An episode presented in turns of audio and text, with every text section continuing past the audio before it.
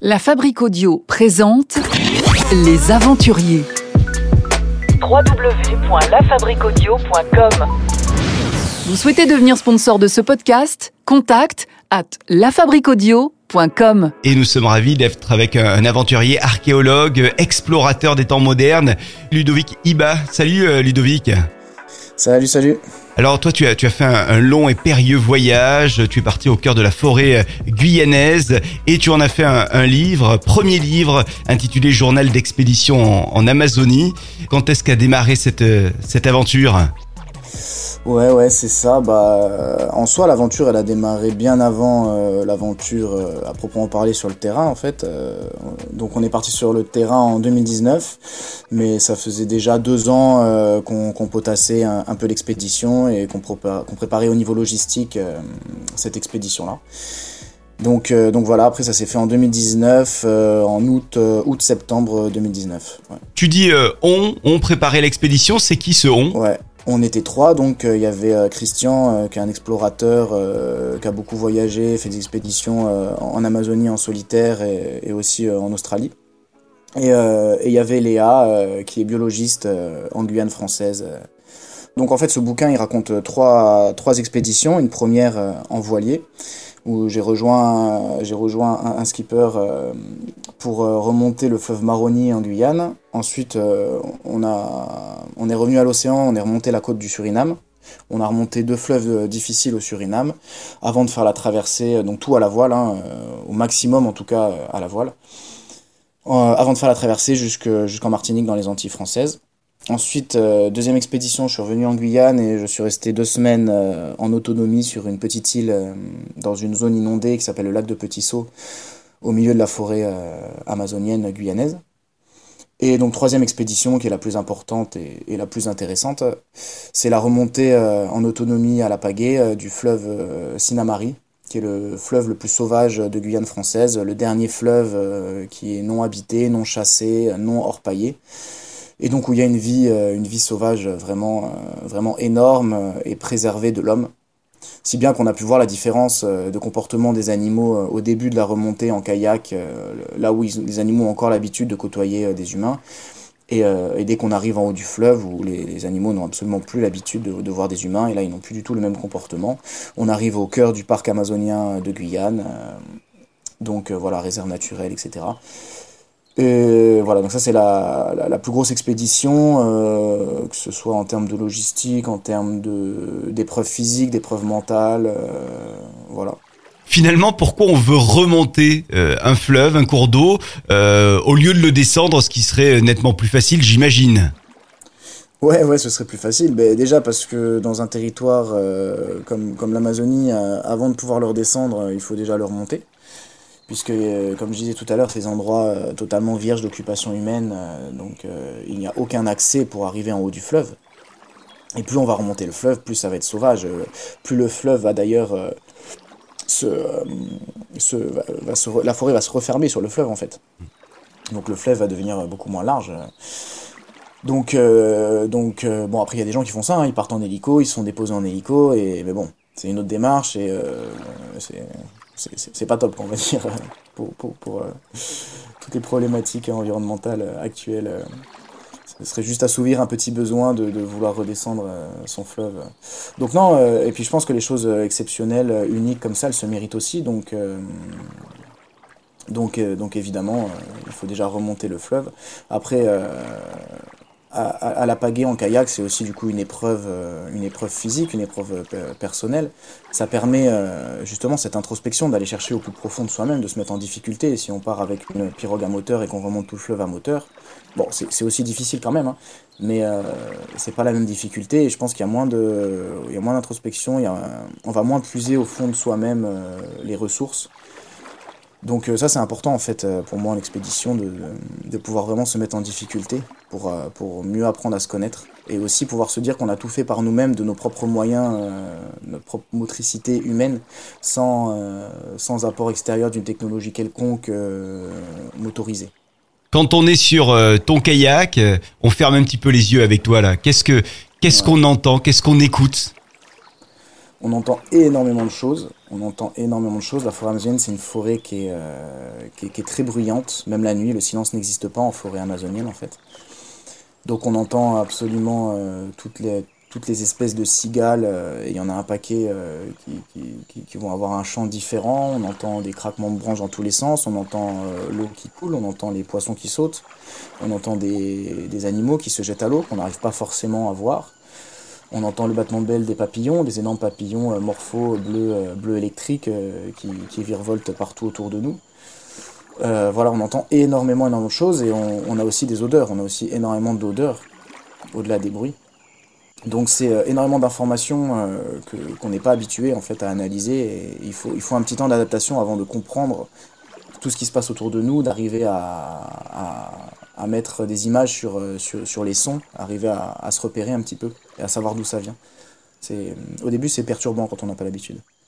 Tu t'es retrouvé également sur une île isolée, perdue au milieu de l'immensité verte. Je crois que c'est ouais. une île sur laquelle tu as fait un, un séjour en, en solitaire. Raconte-nous cette, cette expérience-là particulière. C'est ça, ouais. Je suis resté deux semaines en autonomie euh, sur une petite île euh, du lac de Petit Saut. Euh, donc c'est un énorme lac artificiel au milieu de, au milieu de la Guyane française. C'est une, par, une, une, une, partie de la zone de la forêt amazonienne, excusez-moi, qui a été inondée en 93 pour construire un, suite à la construction d'un barrage hydraulique hydroélectrique. Et euh, donc, euh, donc c'est plusieurs, plusieurs hectares de forêt euh, amazonienne qui sont totalement inondés et ne demeurent aujourd'hui plus que les sommets des, des, petites montagnes qui dépassent de l'eau et qui ont formé plein de petites îles. Donc, donc voilà, j'ai un ami Tanguy qui, a, qui, avait construit un carbet sur une de ces petites îles, donc une petite cabane amérindienne, en tout cas d'influence amérindienne, un carbet. Euh, quelques années euh, auparavant, j'avais participé à la construction et donc là j'avais décidé de rester deux semaines en autonomie euh, sur cette petite île à, à, pêcher mon petit poisson pour manger et à vivre simplement euh, dans mon petit hamac. Euh, voilà, vraiment la, la vie pure. et, à, et à, à, écrire, à décrire tout ce que je pouvais voir, ressentir. Ton quotidien, c'était quoi? Bon, le hamac, ok, pour dormir. Ouais. Et puis après, il se passe, il se passe quoi dans ta, dans ta journée? Bah, c'est assez, c'est assez, calme justement, hein, c'est assez tranquille. On va pêcher un petit peu pour, euh, pour pouvoir euh, compléter euh, les rations de nourriture et puis on va poser des, des, des trappes pour choper un peu des, gros poissons, des gros carnassiers pendant la nuit. Et sinon, bon, après des petites balades en kayak pour explorer les environs, explorer la forêt, essayer d'observer des animaux. Mais en, soi, voilà, la journée, elle n'est pas, elle est pas, elle est pas normalisée, elle n'est pas formatée par, par des horaires précis euh, d'action à réaliser. En fait, euh, on mange quand on a faim, on se lève quand on a envie de se lever. C'est une vie assez, euh, assez paisible. Et quelques temps après, il y a aussi eu une autre expédition euh, de plus grande envergure. Là, euh, l'objectif, c'était d'atteindre et de gravir en autonomie totale un, un relief isolé. Ouais, c'est ça, un Inselberg. Donc c'est ce que c'est en fait c'est les petites montagnes de, de forêt amazonienne. Un Inselberg, euh, c'est un, un, un, relief rocheux dénué de végétation euh, qui domine toute la canopée, toute la forêt amazonienne. Et donc évidemment, si on arrive à, à, gravir, à atteindre son sommet, on a une, une, vue imprenable sur toute la forêt amazonienne, sur toute la canopée. Et donc l'objectif de cette expédition, euh, après avoir euh, repéré euh, sur les images satellites un Inselberg au cœur de la forêt amazonienne, c'était justement donc, ce, dont on parlait, de remonter le Sinamari, le fleuve le plus sauvage de Guyane française, en kayak à la, à la pagaie, à contre-courant, pour atteindre cet Inselberg. Quand tu dis que les, les animaux euh, ont un comportement différent en fonction de, de si c'est des animaux qui ont l'habitude de voir de l'activité humaine ou, ou pas, euh, c'est quoi la différence de, de comportement? Est-ce que moi, je, euh, qui, qui ne m'y connais pas forcément en comportements animaux, est-ce que je pourrais voir cette différence? Ouais, ouais, ouais, je pense, je pense. Euh, bah, par exemple, on a une espèce euh, de volatile qui s'appelle l'oisin huppé, qui est, qui est au passage l'oiseau le plus proche des dinosaures. Et, et donc euh, cet oiseau-là, euh, il vit en petite colonie. Euh, au début du fleuve, au début de la remontée, on les voyait absolument pas, on les entendait pas. En fait, ils étaient quand même là, ils étaient présents, mais ils étaient cachés dans, dans, dans, les, dans les fourrés, dans les buissons, et ils se faisaient vraiment, vraiment discrets à notre passage. Parce qu'ils avaient l'habitude, du coup, des passages des humains et, et probablement de chasseurs, et si jamais ils font du bruit, ils sont tirés. Une fois qu'on est arrivé en haut du fleuve, en fait, on, on les voyait toute la journée, sans cesse, sans arrêt. Euh, à, peine on, on s'approchait d'une vingtaine, trentaine de mètres d'eux, ils se mettaient à faire un boucan infernal. Ils se mettaient à, à voler. En plus, ils ont un vol euh, assez pâteau. Ils sont pas euh, hyper habiles dans les airs. C'est des gros, euh, c'est des gros oiseaux euh, qu'on pourrait comparer un peu aux faisans. Et, euh, et donc ils se mettent à traverser le, le fleuve d'un vol un, peu, un peu pâteau, tout, tout en hurlant. Et donc en fait, si on avait eu un fusil, on les aurait, euh, on aurait pu les shooter assez facilement. Donc c'est pas du tout nous euh, no- notre notre vision des choses, évidemment. Mais, mais voilà, donc là c'est vraiment un comportement qui est, qui est différent. En fait, ils n'ont pas l'habitude des chasseurs, ils ont l'habitude des prédateurs euh, naturels dans la forêt. Donc si un jaguar s'approche, voilà, ils vont prévenir la colonie, ils vont faire du bruit, ils vont s'envoler, ils savent que le jaguar ne pourra pas les attraper. Si c'était un chasseur, le chasseur les tire facilement, alors que s'ils ne font pas de bruit, le chasseur ne peut pas les tirer, s'ils ne se font pas repérer. Donc ouais, ça c'est un comportement, je pense que n'importe qui aurait pu euh, détecter. Dans ton séjour, il y a eu, euh, il y a eu quand même des rencontres euh, avec certains animaux qui étaient incroyables. Je crois savoir que tu as rencontré un, un caïman et tu as même réussi à faire une jolie photo. Ouais, ouais, ouais, ouais, des caïmans, on en a vu plusieurs. Après, on en a vu un particulièrement gros, un gros caïman gris qui était en train de se faire dorer sur un tronc mort. ça, c'était ouais, assez exceptionnel parce que les caïmans, on les voit rarement en pleine journée, en fait. On les voit rarement en pleine journée, ils sont, ils sont assez discrets, euh, ils évoluent plutôt la nuit. Et donc là, ouais, on, on l'a vu, euh, on l'a vu super bien. J'ai pu pr- prendre une super photo, euh, dont je suis assez content. Ouais. Super photo, sauf que euh, en prenant la photo, tu étais sûr que tu avais raté cette photo et, et Ouais, c'est à ton ouais, retour en fait que tu as pu découvrir cette ça, photo. C'est ça, c'est ça, parce que c'est hyper compliqué de prendre une photo euh, en pagayant à contre-courant, en fait. Bah ouais. Euh, parce qu'on est on est seul dans nos kayaks, euh, on a chacun chacun notre galère, chacun notre kayak évidemment. Donc euh, si j'arrête de pagayer, que je prends mon appareil photo pour prendre une photo, évidemment le kayak il part en arrière. Euh, en plus de ça, mon appareil photo est rangé au fond d'une touque étanche pour pour éviter l'humidité. Donc le temps que je pose ma pagaie, que j'ouvre la touque, je suis déjà bien loin bien loin en arrière sur le fleuve. Donc ensuite il faut repagayer avec l'appareil photo cette fois sorti entre les jambes prêt à dégainer. En attendant, il prend l'humidité. Euh, J'arrive au niveau du caïman, euh, je sors l'appareil photo euh, pour prendre la photo. Euh, l'appareil photo est plein de buée, euh, c'est une catastrophe. Bon, je, prends quand même des photos et je continue à, à, à redévier sur le courant en fait. Donc c'est infernal. Et je me dis bon bah c'est foutu. Et bon le caïman finit par plonger en plus au fond de l'eau et, et je me dis bon bah c'est cuit quoi. J'aurais pas j'aurais pas une belle photo alors que le, le point de vue était vraiment magnifique. Je, je visualisais la photo euh, comme bien souvent. euh, D'ailleurs, en tant que, que photographe euh, naturaliste amateur, je visualise souvent la photo avant de l'avoir prise. Je me dis là, ça ferait une super photo. Et, et là, je me suis dit, c'est cuit. Et en fait, en rentrant à la fin de l'expédition, euh, j'ai vu qu'il y avait, il y avait quelques photos qui étaient potables. euh, Donc, c'est- j'étais vraiment heureux. ouais. Là, on parlait du caïman, euh, mais au plus profond de la jungle, il y a également euh, un grand prédateur, euh, le jaguar. Est-ce que tu l'as croisé, le jaguar? Ouais, ouais, ouais, ouais, le plus grand prédateur d'Amérique du Sud, euh, le plus grand félin d'Amérique du Sud, euh, juste avant le, le puma. Euh, ouais, ouais, le jaguar, ouais, on s'est retrouvés nez à nez. euh, donc là, il y avait plus que Léa et moi, on était deux. On s'est retrouvés nez à nez avec le jaguar. euh, On l'a eu à, à 3-4 mètres de nous, euh, au, cœur de, au cœur de la jungle. Et, et donc là aussi, c'était un comportement qui était inhabituel, euh, qui, qui montrait qu'il n'avait pas l'habitude, en fait, de côtoyer des humains, de voir des humains. Donc c'était euh, une expérience unique et sûrement la plus belle que j'ai vécue et que je vivrai et que j'oublierai jamais, évidemment. ce face-à-face ultime avec le jaguar. Ouais. Quand on est face à un jaguar, quand on est face à un caïman, euh, quand on est également face à des éléments de, la nature euh, qui peuvent faire peur, comment on gère cette peur? Bah, avant d'avoir peur, déjà, on est émerveillé parce que nous, on est là aussi pour ça. On est là pour observer cette nature, euh, cette nature sauvage, euh, ces animaux au plus proche. Donc déjà, on est émerveillé, on est, on est hyper heureux en fait, euh, peu importe le danger. Après, euh, bon, face à un caïman ou ce genre de choses, il n'y a, pas- y a pas un danger euh, spécifique, euh, sauf si on est dans l'eau évidemment et que on a un énorme caïman noir qui arrive à côté de nous. Mais sinon, euh, là, quand on est sur le kayak, le, le caïman est sur sa branche, il n'y a, pas- a pas de danger. Donc on n'a pas de peur. Euh, pour le jaguar, en fait, je dirais même pas que c'est de la peur, c'est l'instinct de survie qui, qui prend le dessus et qui réagit à notre place. En, tout, en l'occurrence, là, euh, sur cette situation, on s'est retrouvé à 3-4 mètres du jaguar, euh, face à face, on était, euh, on était sur la terre ferme. Euh, là, ouais, c'est plus, c'est plus nous qui réagissons, il n'y a pas une question de courage ou, ou même de peur, c'est vraiment l'instinct de survie qui va prendre le dessus, après, euh, en espérant qu'il nous fasse réagir de la bonne manière. En, on, s'y est préparé un minimum, en fait, en pensant les situations, en, en sachant comment se comporter un minimum face à, face à ces animaux.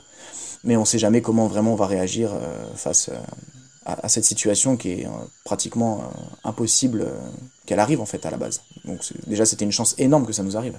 Et dans ces situations, face par exemple à ces, à ces animaux, vous vous découvrez des facettes que vous ne connaissiez pas chez vous?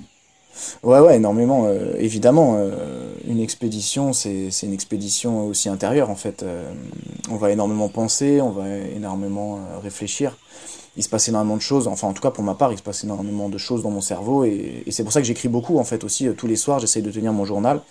Mon livre, c'est vraiment mon journal d'expédition. À la base, j'ai pas fait, euh, j'ai pas écrit mon journal dans le but de sortir un livre. À la base, j'ai écrit mon journal parce que tous les soirs, j'écris en expédition, peu importe expédition, tous les soirs, j'écris mon, petit journal sur ce qui s'est passé dans la journée, mais aussi sur mes états d'âme, mes états de pensée, euh, toutes ces choses-là en fait, tout, toutes les choses auxquelles je vais réfléchir dans la journée.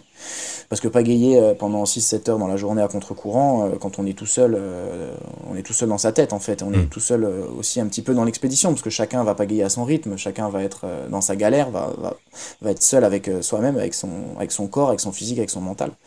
Donc on, pense énormément, on réfléchit à plein de choses. C'est plein de choses qui nous permettent de nous évader aussi et de tenir le coup.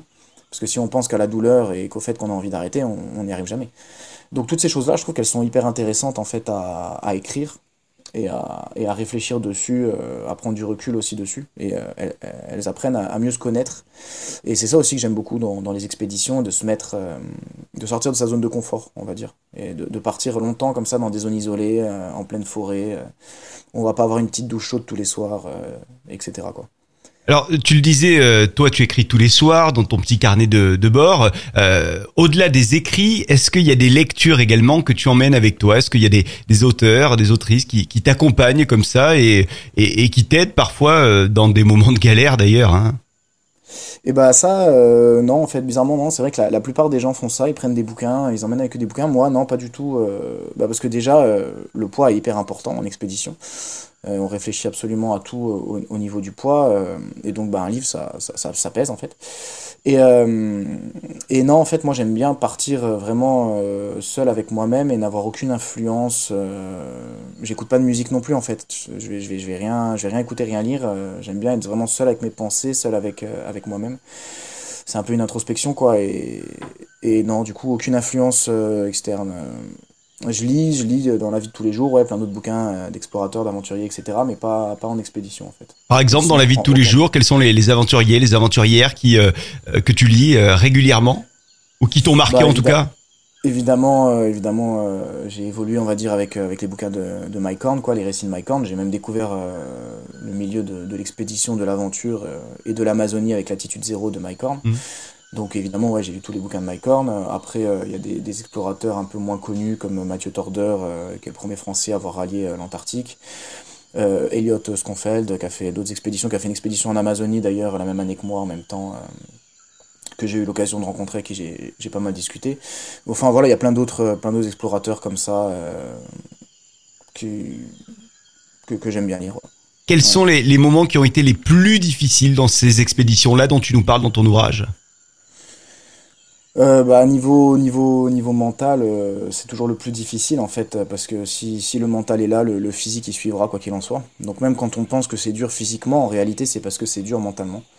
Et donc franchement, la, chose la plus difficile, je pense, c'est remonter le, remonter le fleuve à, contre-courant, à la pagaie. Ça c'est, ça c'est vraiment une épreuve mentale euh, de tous les jours. Euh, après, voilà, le, le, physique finit par suivre, mais on a mal, on a mal partout, évidemment, physiquement. Le plus dur, c'est les premiers jours d'ailleurs. Mais il y a un moment où on s'habitue à ce mal Genre au bout de, je sais pas, 4 jours, euh, ça y est, le corps commence à s'habituer Oui, évidemment, ouais, ouais, évidemment, le, corps devient plus résistant, il s'y habitue, il a compris que de toute façon ça changerait pas, ça serait comme ça, donc, euh, donc il accepte en fait, il accepte la douleur. Plus qu'il s'y habitue, on va dire, il l'accepte. Et, euh, et on devient plus fort aussi mentalement, on apprend à on comprend comment, penser davantage pour, euh, oublier cette douleur, comment, s'évader davantage pour l'oublier, et, euh, comment davantage s'émerveiller de tout ce qui nous entoure plutôt que de rester focalisé uniquement sur, euh, cette douleur. Mais évidemment, on a mal tout le temps, et le, retour, après, on se rend compte en fait qu'on est, bien affaibli et qu'on a mal absolument partout. Tu as parcouru euh, dans cette aventure des milliers de, kilomètres, de la Guyane au, Suriname, la remontée de l'Amazone, du Brésil au, Pérou. Euh, il y a des, paysages qui t'ont marqué plus que d'autres? Bah la forêt amazonienne, euh, ouais, la forêt amazonienne euh, sur le fleuve Sinamari, euh, quand on arrive au cœur du parc du parc amazonien, juste c'est juste unique. On a, on a l'impression d'être dans un lieu totalement préservé, chose qui n'est pas vraie en plus. le terme de forêt primaire aujourd'hui n'est plus vraiment valide. On le sait en tant qu'archéologue, on le sait en tout cas que les, Amérindiens se sont installés absolument partout dans des périodes déjà très anciennes, donc c'est que de la forêt euh, remaniée. Mais en tout cas, euh, aujourd'hui, on a l'impression d'être dans un lieu totalement préservé, avec euh, une nature totalement exceptionnelle, une biodiversité énorme, et on se sent vraiment libre, vraiment, vraiment la vie pure, quoi, en fait. on se sent, on se sent loin de tout jugement, de toute problématique politique, économique, ou de, tout, tout souci, en fait. On se sent vraiment vivant. Alors, euh, avant de, de, partir en expédition, euh, là tu viens nous le dire, on, on, on, prépare son expédition, on regarde notamment des, des, images satellites pour voir euh, où se trouvent les différents éléments, les différents lieux sur lesquels on va, on va aller. Ouais, ouais, ouais évidemment, il y a la logistique. Il y, a, y a eu, y a eu environ deux ans de, logistique, de réflexion avant de pouvoir monter cette grosse expédition de remontée du Sinamari. Donc de repérage sur les, sur les photos satellites des endroits où on veut se rendre, euh, d'études des cartes, d'études euh, de, du nombre de kilomètres, euh, des potentiels obstacles. Euh, évidemment toute la logistique qui est liée à, aux rations, à la nourriture, à l'équipement qu'il qui, nous faut. Et puis, et puis à, comment se rendre au point de départ. Euh, parce que là, le point de départ se trouvait déjà euh, en pleine forêt. Il fallait plus d'une heure de route pour euh, une petite route au milieu de la forêt pour atteindre le débarcadère sur lequel on a embarqué avec nos kayaks sur une pirogue à moteur qui nous a déposé sur notre point de départ à 70 km du débarcadère. Donc il y avait quand même pas mal de logistique à ce niveau-là. Et puis, et puis il faut des kayaks aussi. Donc savoir comment se procurer des kayaks. Enfin voilà, il y, y, a la logistique en fait à, à tous les points étudier aussi dès qu'on va dans des pays euh, comme ça, dans des zones, euh, des zones euh, éloignées, étudier le, le, le, climat, le climat là-bas, les saisons, pour pas arriver en pleine saison des pluies par exemple. Mmh. Et puis s'équiper aussi en GPS, en téléphone satellite, etc. Euh, le GPS, le téléphone satellite, il te sert à être toujours en contact avec quelqu'un en cas d'urgence ou euh, il te sert à autre chose? Non, voilà, il sert euh, le, téléphone satellite, il sert en cas vraiment d'extrême urgence de pouvoir contacter quelqu'un. Il y en a qui l'utilisent régulièrement pour envoyer un petit un petit message, des petites nouvelles, etc. Nous, on l'a pas utilisé une seule fois en fait. On préfère, on a préféré se couper totalement du monde extérieur. Donc on l'avait en cas de, de nécessité extrême. Si l'un de nous se faisait mordre par exemple par un, par un vipéridé, là, là, là on aurait dû l'utiliser. Après, euh, le problème c'est qu'en forêt amazonienne, il passe pas non plus euh, partout. Quand on est au cœur de la forêt, il passe pas. Il faut être vraiment sur un fleuve assez large pour qu'il puisse passer ou euh, en hauteur. Donc, euh, donc ça a quand même ses limites euh, également. Et du coup, euh, depuis la France, il y a des gens qui te disent ah, envoie-moi un texto, ça va me rassurer. Envoie-moi un petit message. On veut savoir comment se passe ton aventure et t'es obligé de freiner un petit peu le truc en disant non non, moi c'est de l'autonomie totale. Je, je, me coupe un petit peu du monde pendant tout ce temps-là. donc euh, tu vois, il y a, y a, cette pression un peu sociale et, euh, et moderne. Non, non, pas vraiment. En vrai, à vrai dire, pas vraiment, parce que les gens savent, euh, comme je suis déjà à la base et je, je communique pas forcément beaucoup, donc euh, je le dis directement. Voilà, là je pars en expédition, vous aurez pas de nouvelles avant telle telle date. Et voilà, bon, de temps en temps, on me dira, essaye d'envoyer un petit message quand même. Je dis, oui, ben non, mais je peux pas. De toute façon, euh, au cœur de la forêt, ça va pas être possible. Donc, euh, donc euh, ouais, non, non, voilà. Euh, non, non, non, je, je ressens pas cette, cette pression. Quand on part au, au milieu de la, la forêt amazonienne, qu'est-ce qu'on prévoit et comment on prévoit surtout le, la nourriture, l'eau également? Bon, bah, bah l'eau, là, c'est simple. On était sur un fleuve, donc on avait seulement de quoi filtrer l'eau. Mmh. Après, euh, l'eau, on la prenait directement sur place. En forêt amazonienne, il y a des zones où c'est un peu compliqué pour l'eau, mais en général, euh, ça reste quand même assez, euh, assez facile.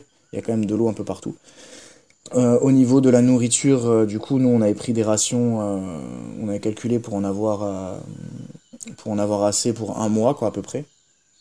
Et euh, en plus de donc c'est des rations quand je dis rations on prend des bouteilles euh, qu'on remplit de riz ou de semoule ce genre de choses.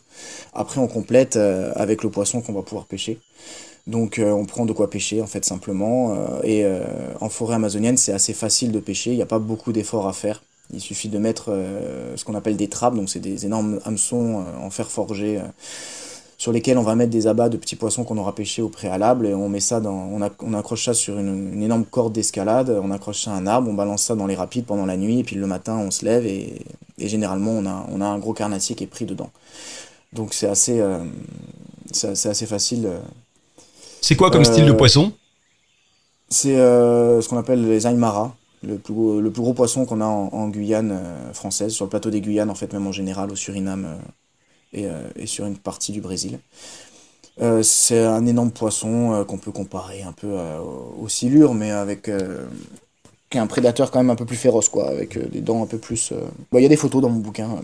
on, parle beaucoup des animaux, la faune et, la flore qui, qui, alors là pour le coup, sont vraiment effectivement font partie intégrante de ton de ton livre. Il y il y a plein de photos à découvrir, etc. Est-ce qu'il y a eu également des rencontres humaines dans ces expéditions?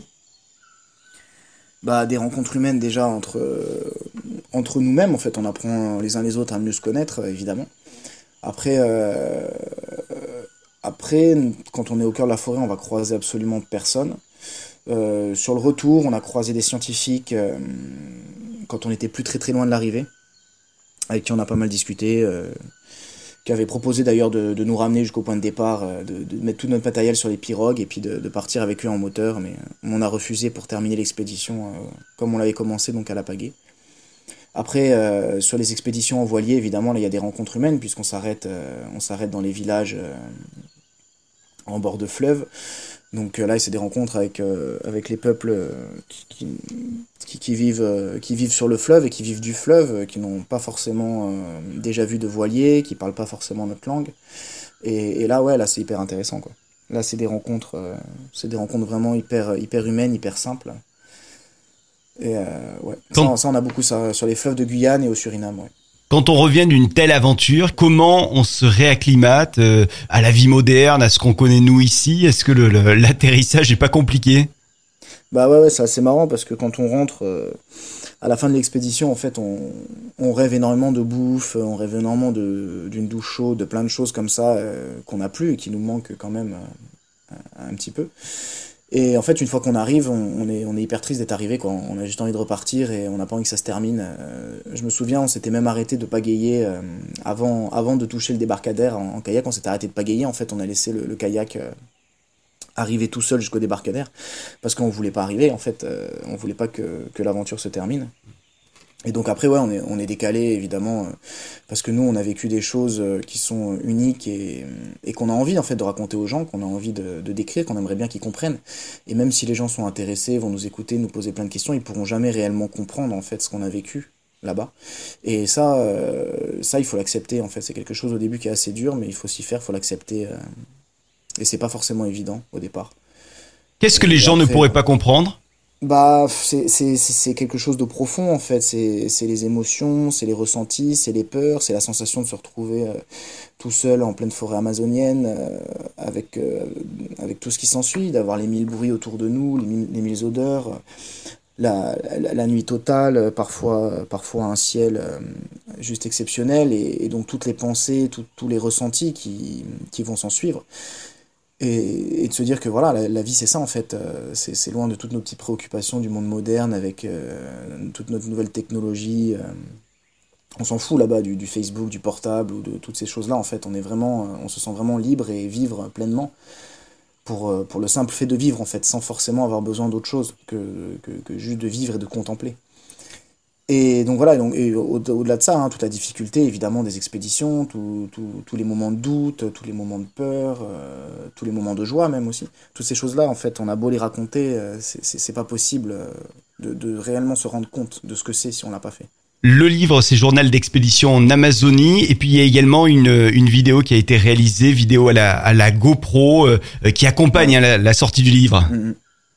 Euh, ouais, ouais, euh, c'est des, des rushs un peu. Euh, j'avais la GoPro, donc j'ai pris pas mal de vidéos GoPro euh, pendant les expéditions. J'en ai jamais trop rien fait. Et puis là, récemment, avec la sortie du bouquin, on s'est dit bah pourquoi pas prendre deux trois petites vidéos et puis et puis réaliser une petite vidéo comme ça pour, pour diffuser quelques petites images, mais c'est très succinct. Il n'y a, y a, pas énormément de choses non plus dedans, mais Mais bon, ouais, voilà. Pour donner un chiffre, t'es revenu avec combien de, de clichés de, de faune et de flore? Pff, ça se compte, euh, ça se compte en, milliers. Hein. Moi, je prends énormément de photos en plus. euh, surtout que, voilà, comme je disais, euh, quand, quand, quand j'ai une idée en tête d'une photo particulière, quand, quand je vois une espèce animale ou végétale et je veux la prendre sous tel angle, je veux vraiment obtenir la photo que j'ai en tête, euh, je suis capable de, de, de prendre euh, plusieurs centaines, centaines de photos du, du, même, du même sujet. Donc, ouais, il y a énormément de photos. C'est c'est beaucoup de travail, ça aussi, hein, de trier toutes ces photos-là. Par la suite, une fois qu'on est rentré, et de se replonger dedans, parce qu'il y a aussi l'émotion de se replonger euh, dans ces clichés, euh, ça, ça, ça nous rappelle plein de choses. Ludovic, là, t'es euh, t'es de retour chez toi, euh, mais j'imagine que t'es déjà en train de préparer euh, ta prochaine expédition. Ça sera quoi? Ça sera où ta prochaine expédition? Oh, Ouais, évidemment, bah déjà depuis 2019, il s'en est passé pas mal, hein, il y a eu pas mal de, pas mal de choses, parce que là, ce que je raconte dans mon bouquin, tout ça, ça date de 2019, donc depuis, j'ai fait un paquet d'expéditions un peu partout euh, ailleurs, euh, que ce soit des expéditions archéologiques ou, personnelles. Donc, euh, donc déjà, il y a eu beaucoup de choses qui se sont passées depuis. Après, là, là j'ai plein de projets en tête. alors après, te dire ce qui va vraiment se faire ou pas se faire, c'est un peu compliqué. Ce que, ce que j'aimerais bien faire dans l'immédiat, et je dirais même ce qu'on aimerait bien faire plutôt, c'est euh, parce qu'en fait, en septembre l'année dernière, on est parti sur une expédition en Finlande avec un ami à moi, explorateur, qui s'appelle Quentin Keffer. On est parti pour photographier euh, les plus grands prédateurs d'Europe, donc les ours et les loups, Mm. à la frontière russe. euh, C'est là où il y a le plus euh, d'ours et de loups en Europe.